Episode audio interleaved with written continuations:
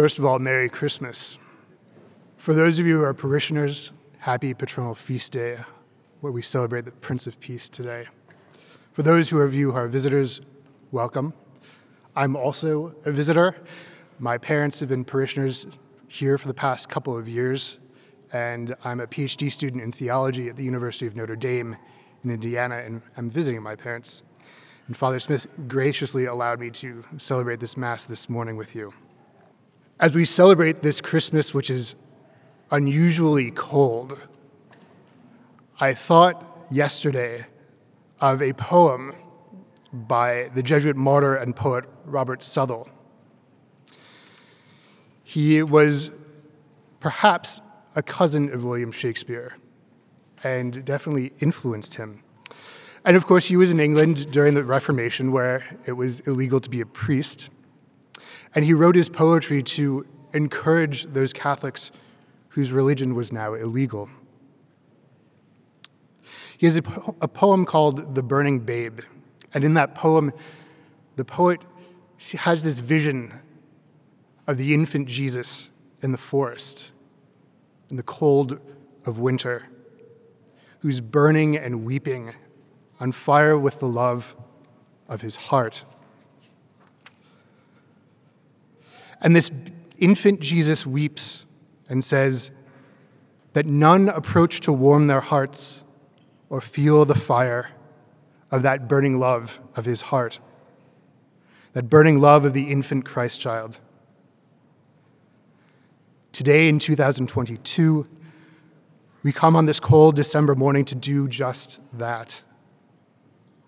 But Christmas is not merely the recollection, the remembrance of our Lord's birth in Bethlehem over 2,000 years ago. It is, as our English word for this festival says, Christ's Mass, the Mass of Christ, the whole Christ. We celebrate our Savior, the Word made flesh, who dwelt among us and gives us, as the Son of God and the Son of Mary, as John Gospel says, the power to become children of God.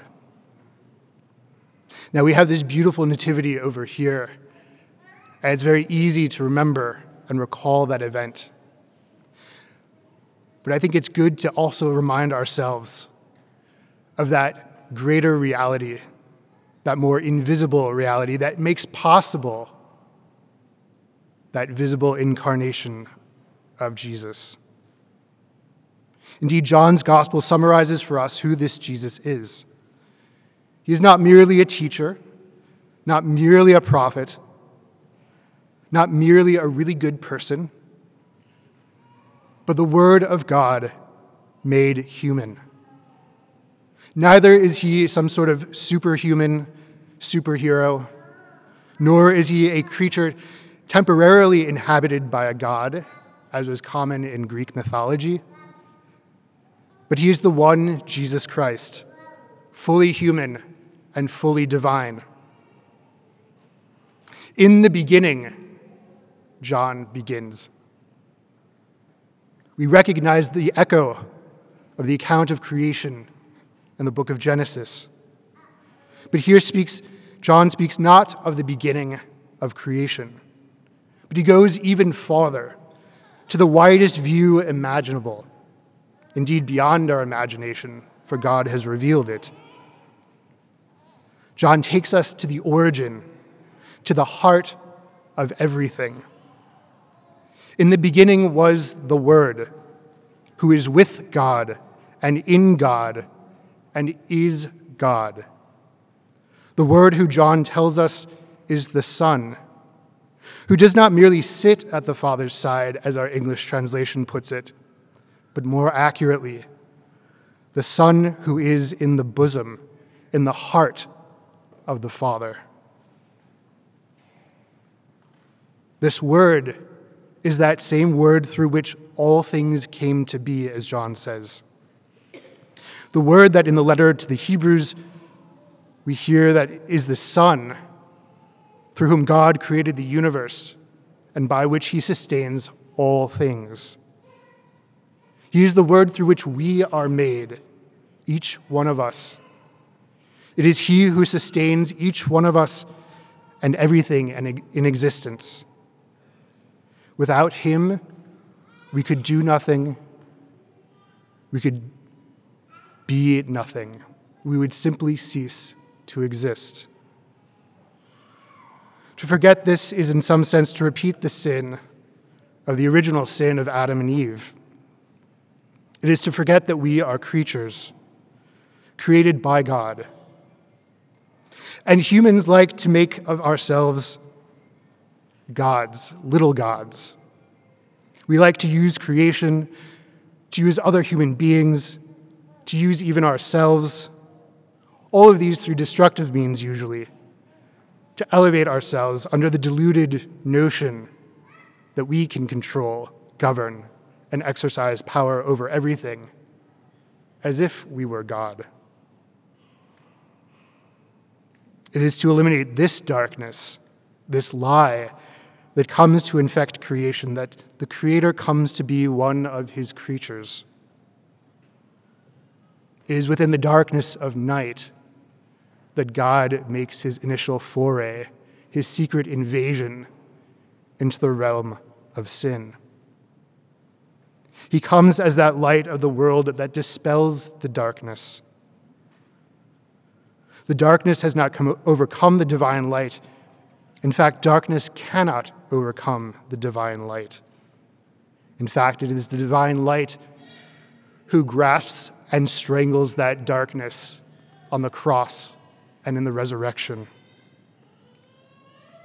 But John says he came to what was his own, but his own did not accept him. As the Creator, he comes to his creatures and yes, we can reject him. The birth of Jesus in the darkness of the night amid the animals, because of no room at the inn, is only a foretaste of that rejection of Jesus that culminates on the cross.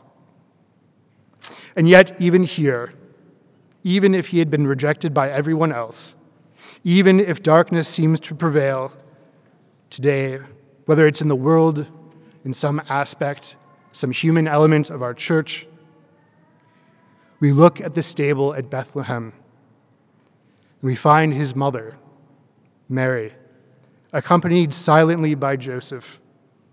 Mary, who will become the mother of the church. From the womb of the Father, before the beginning of time, this word is sent by the Father and welcomed by the Virgin Mary into her own heart into her own womb. He is born in Bethlehem and laid in a feeding trough for animals. Sent from the heart of the Father, he is kept alive by the heart of Mary.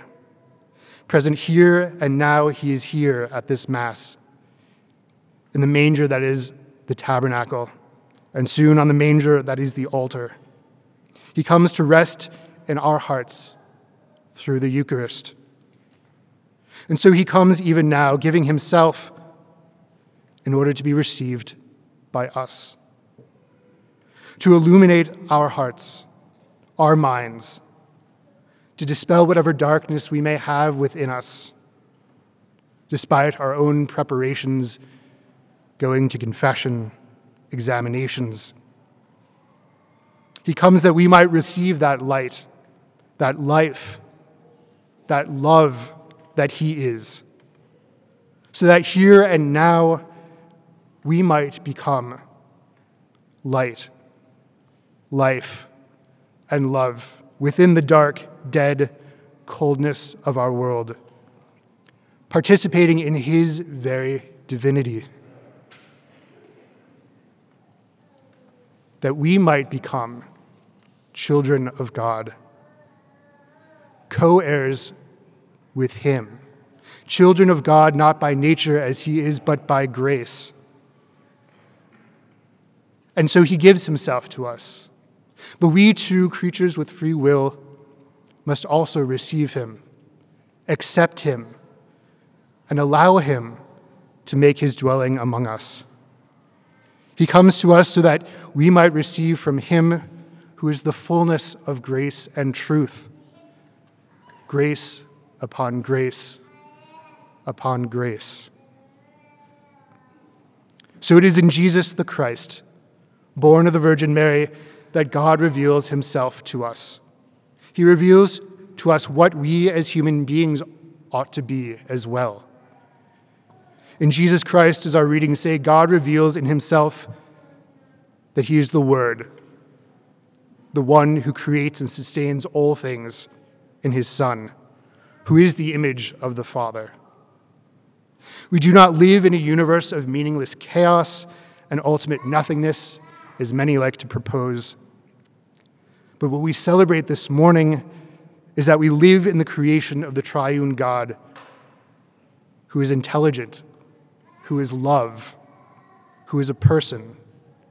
Three persons, actually, who together are a communion of love.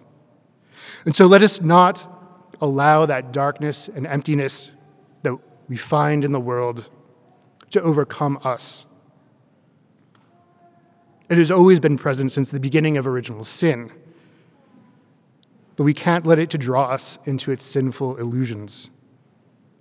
In those moments where we find ourselves possibly being consumed by that darkness, we must remember that even in a world that seems to be hurtling toward a season in which it may be always winter and never Christmas, that we can and always can draw near to that pretty babe all burning bright that St. Robert Southwell wrote about. Let us recall as we approach this altar at Holy Communion that we approach the newborn infant as he was in Bethlehem, just as he was on the cross, and as he was in the beginning, and is now, and ever shall be. The Word who creates us, sustains us, and who has redeemed us. He has claimed us for his own and desires to save us. So let us approach him to warm our hearts and feel his fire, that we might recognize in him God made visible and allow ourselves to be caught up through him into that divine love that has called us into being, given himself for us and to us he calls us back to be with him in the heart of the Father. And just as he has given himself to us, let us pray this morning that we might receive the grace necessary to respond to this call that he gives to us by giving our own selves to him in return. As that same martyr prayed, God is my gift Himself he freely gave me. God's gift am I, and none but God shall have me.